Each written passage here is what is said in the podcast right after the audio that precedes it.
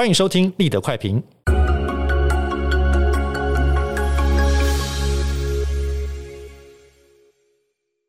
认识我的人都知道我这个人超爱运动的，就是运动狂人。我跟大家分享一下，我就是台湾疫情爆发之前我的生活。我一个礼拜运动六天，一天三个小时，篮球、健身、骑单车，只要你想得到的，应该都会碰。而且你知道吗？过去一年半以来，我就是在关注国际上面的疫情的发展，然后看到国外疫情爆发，然后封城。我真的没有想到哦，有一天我也会过着这样的生活，就是没有办法出门好好运动的生活。我现在不是在抱怨了，我只是说台湾发生这样的疫情，然后我们生活上面有一些改变。三级，国外叫做软封城了，把把我们台湾形容成软封城。那发生这样的状况，其实。呃，我觉得我个人也需要做很多的调试。那我相信很多爱运动的人啊，现在也知道必须要调试。那我看到很多这个爱运动的朋友，其实出去跑步啊，他们还戴着口罩跑步。哎，其实我个人真的蛮不建议的，因为呃，我自己试过了，而且医生其实有讲，戴着口罩运动就是两个危险。一个危险就是说，口罩本身对你的心肺会造成更大的压力。如果你身体状况不好的时候，其实运动反而伤身。另外一个就是说，口罩运动流汗湿掉。它的防护力会变差，那会增加你自己感染的几率。所以我会觉得，哎，戴口罩运动的话，就是做比较缓和的运动，真的还蛮不建议大家就是戴口罩做激烈运动。我自己的做法就是说，哎，如果在这段期间要保持我的那个心肺能力的话，我我其实在网络上面搜了很多相关的运动了，还蛮推荐大家做的一个运动，就是叫做登山者了。其实大家上 YouTube 查，还蛮容易查到的。就这个运动，第一个你不会吵邻居了，比较不会。然后第二个就是不用做太大的动作，你在家里面就可以做到呃心肺运动。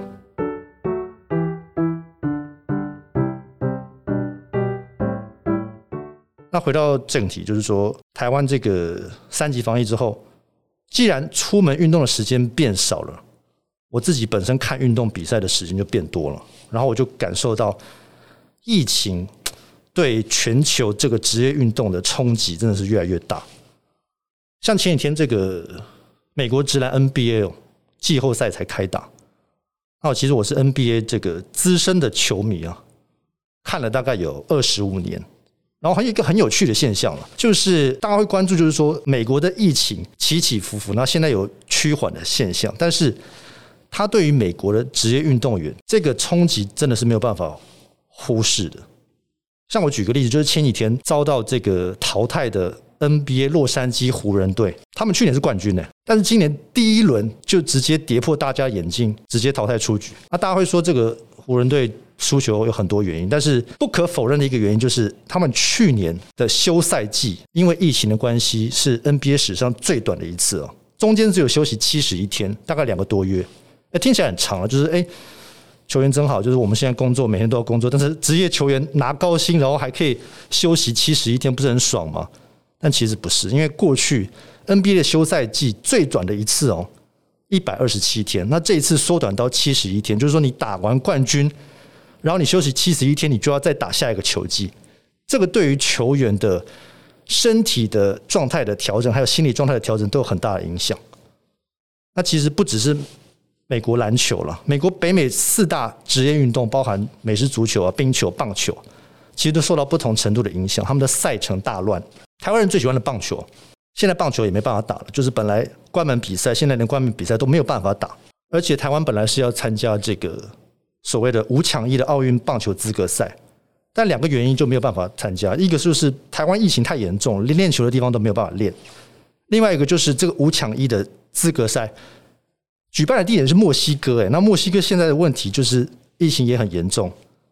真的没有人敢去，所以不得不因为疫情的关系，台湾的棒球跟这次的东京奥运可能就无缘了。那讲到东京奥运，其实从去年以来，如果各位有关注这个新闻的话，就知道停办的呼声是没有停过。我我不知道最后的结果会怎么样，就也许是办成了，但是我觉得不管办成还是没有办成，这一次的奥运会成为。可能史上最争议最大的一次奥运之一，因为停办的呼声是没有停下来过的。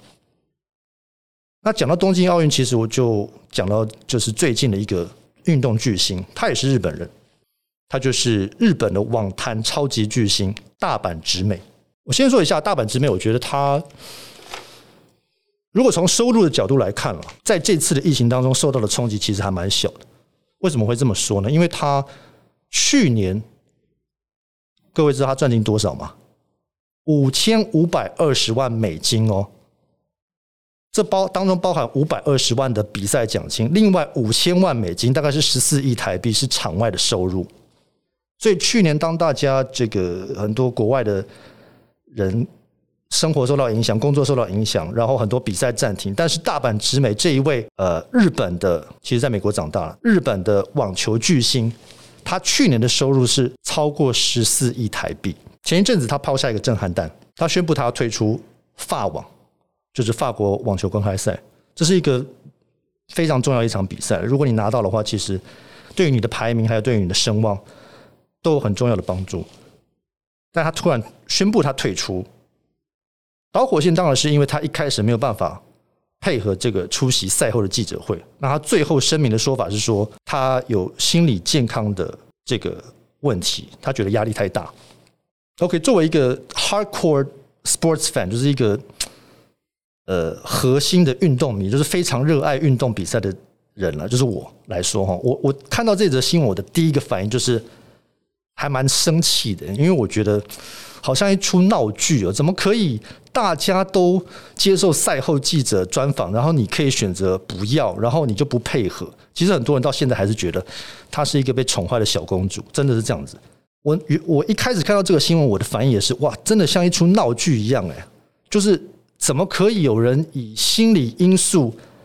为理由，好把好像把它当做挡箭牌，然后可以不用参加，不想要参加赛后记者会，然后就不参加。而且他的理由就是，他之前的说法就是说，哎，输球你还要我坐在记者面前，然后受访，这就很像跌倒然后被踹一脚。那我会觉得，哎，其他球员都做得到啊，为什么你做不到？我第一个反应是这样子。但是其实我关注网球。没有像关注篮球这么的 close，然后我就一直看这几天的发展，因为我越看越觉得不对劲，好像事情没有那么单纯。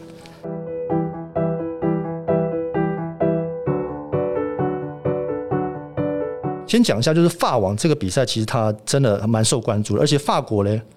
它呃去年法网就已经因为疫情的关系延后一次，然后今年。可以想象吗？法国现在又有第三波的疫情，但是他还是照样举办这样一个国际性的比赛，只是延后一周展开了。那在法网之前，其实大阪直美给部分的人的形象，特别是记者圈好了，可能是一个嗯，有一点拽的一个运动员，就是他第一个不理媒体，他自己说他自己害羞，但是他跟媒体的关系其实一直都蛮紧绷的。然后在法网之前，他就说：“哦，我这一次参加法网，我都不参加记者会哦。但是其实这个是大会的规定，而且是运动员要跟大会签约，必须要出席赛后的记者会。那如果我们算一下，你从进去第一轮，然后打到冠军，你要参加八场记者会，这八场你都不用参加，其他你的竞争选手都要参加，是这样一个状况哦。那当然，大会就设了一些规定嘛，这些规定你没有符合。”第一个就是罚款嘛，他第一次被罚了一万五千美金，然后再来就是威胁，就是说你再不配合这个媒体 policy 的话，就直接让你退赛。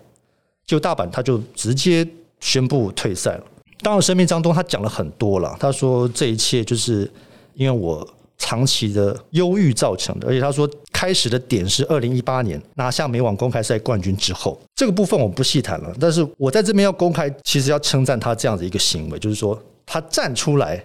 承认自己心理跟情绪上面有问题，需要解决，也许是在求救、寻求帮助。我觉得这样一个行为真的很有勇气耶，因为我身边有一些同样受到情绪还有心理问题所苦的一些人，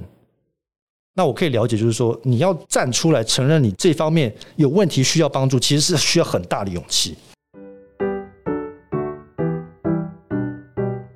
但是我还是要回头来讲，就是说，大阪直美今天他说他有这样一个状况，其实他心里面在想什么，他脑袋瓜里面在想什么，只有他自己最知道。因为从头到尾，我还没有听到一个医生出来说，诶，大阪直美他真的心理上面可能有一些问题，不适合出赛哦。我觉得其实法网或类似的网球公开赛以后是不是要设一个这样子的规定，就是说，如果运动员说他心理上面有一些压力，有一些问题，没有办法配合这个大会的规定，那是不是应该要有一个独立的心理咨询的医师来做评估，而不是自己说了算？哦这我这一个初步的想法。但是我今天不谈太多心理健康的问题，因为毕竟这不是我的专业。我要从一个资深的运动迷，然后一个新闻工作者的角度来看这个事情。我看到的是一个另外一层面的问题哦，就是说为什么大阪直美他今天敢封杀媒体到这样一个地步？因为之前也有类似的情况，就是说，啊，比完赛我很累啊，我输球感觉不好，记者会我就不要参加，有这样的情况过，但是大概就一场两场。没有人做到完全封杀的地步，而且没有像大阪直美这么大咖的人。OK，所以是第一次这么红的一个，他世界排名第二哦，这么红的一个网球巨星，他说我完全不配合媒体专访，怎么样？为什么他敢做到这件事情？大家会不会好奇？其实我觉得理由还蛮简单的，他不需要靠记者了，他心里一定会觉得，我不需要靠你们这些记者，我一样可以塑造我自己的形象。关键就在于。社群媒体的兴起，他有 IG，他有脸书，他有很多的管道可以塑造自己的形象，或者是推广 promote 网球这个运动。当然，我觉得后者可能比较少。他当然在自己的平台会塑造自己的形象，他不需要在比赛完之后，不管心情好还是不好，通常可能会不好了，因为输球可能会不好。他不需要进到一个房间里面，然后里面坐了一堆中年男子，然后还要回答他们的问题。他会觉得这是一个羞辱。他之前其实他的论调是这样子，为什么？因为他有其他的管道啊。我觉得这件事情上面其实大家都见仁见智了，就是说到底好还是不好。但是其实我觉得，我个人觉得，如果一个运动员封杀传统媒体，不靠这些记者。他透过自己的方式来塑造自己的形象，其实冒了一个风险哦，就是说，你太你在替你自己造神，就是你把自己形容的，你你你你只选择你自己想要呈现的一部分，这这没有关系，因为大家都是为了自己的形象在努力嘛，我觉得没有关系。但是你要考虑到一个后果，你很可能在这个过程当中，你替自己造神，然后你的名气会超过你的球场表现。现在当然大阪直美他很威啊。他他的外号就是日本小威嘛，因为他又又又强壮，然后速度又快，他打得真的很好，而且他又年轻，二十三岁有本钱呢、啊。但是如果到有一天，粉丝发现，诶，你你所呈现出来的，你在你的社群媒体所呈现出来的一个形象，跟你球场上面的形象是不相符的时候，可能到时候的情况就会不太一样。我再举个例子，就譬如说。今天有个电影导演好了，他拍了一部很好的电影，他自己觉得很棒的电影，但是他说我不想要靠媒体了，我不想要，我要办一个首映会，我要邀请影迷来看，但是我不要邀请记者哦，我不要邀请娱乐媒体的记者，我也不要要求，我也不要邀请专业的影评人来参加，你们只会批评我，我就邀请我的影迷、我的粉丝来参加就好了，然后我透过我自己的平台，IG 啊，或者是脸书来。介绍这部电影，当然这是一个做法了。但是我也蛮喜欢看电影的，然后我我就会说，我除了想要听你怎么介绍你自己的电影之外，诶，其实我会想要看影评人的东西，我会想要看一个专业的电影人，他怎么去客观的分析，好，不要说客观好了，也许是主观，怎么样去分析你的作品。那回到体育比赛，其实我我我期待是一样的事情。我除了听你自己讲你怎么你的比赛表现怎么样怎么样，我也想要你坐在记者面前，然后透露出你的心路历程。你赢，我要知道你怎么赢的；你输，我也要知道你怎么输的，你知道吗？因为我是一个 hardcore fan，我想要知道这些东西。我想要知道你怎么去对抗你的心魔。那这些东西可能是这些体育的明星在自己的 IG 平台上面是不会呈现出来的。当然，以上是以上是理想的状态了，就是说，理想的状态是这样子。但是我不得不说，现在的媒体，呃，也不是没有问题了哈。除了我刚才讲到的生存危机，就是说，社群媒体这么发达，还需要靠记者吗？第二个问题就是说，诶，防疫期间真的也对这些传统的媒体造成的一些影响，特别是体育媒体。你知道现在有个规定，就是说，美国的体育记者不能够进 locker room，不能够进到球员的更衣室里面。以往这是一个非常重要的一个取得一些 A 内幕消息的一个管道。你可以到那个更衣室里面，然后跟这些球员赛后球员来一个专访，或者是套到一些消息，或者是对他有一些近身的观察。现在因为疫情爆发，这些全部都没有了。你只剩下一个机会，就是说赛后专访，就是赛后的官方专访，没有别的了，就是这样子。防疫当道，防疫最重要。现在只能只能参加赛后的记者会。然后，如果这些球员再不去记者会的话，哎，我真的没东西写。我如果是一个体育记者，会觉得我我没有东西可以写啊。所以，我觉得媒体的文化也需要改。大阪直美他其实算是递出了橄榄枝了，因为他在宣布离开法网之后，他发表了一个声明，他就说，就是说，除了表达他自己有心理情绪上面的问题之外呢，他说未来他很愿意和各方寻求妥协之道。找到一个大家能够都能够皆大欢喜的一个方案。那我觉得体育媒体它的文化需要改，体育记者需要提升他的素质，因为有些有时候问的问题真的很烂。但是我觉得另外一方面，运动员的心态也要改。这也就是为什么大阪直美他说出他自己的问题之后，他说他为什么封杀体育媒体记者之后，其实很多的网坛大咖。他们表达了理解、同情，但他们其实不完全支持。我觉得两边都要改，这样才能够让体育运动、职业运动员跟体育记者的这个生态系统继续维持下去。以上就是今天的你的快评，我们下次见。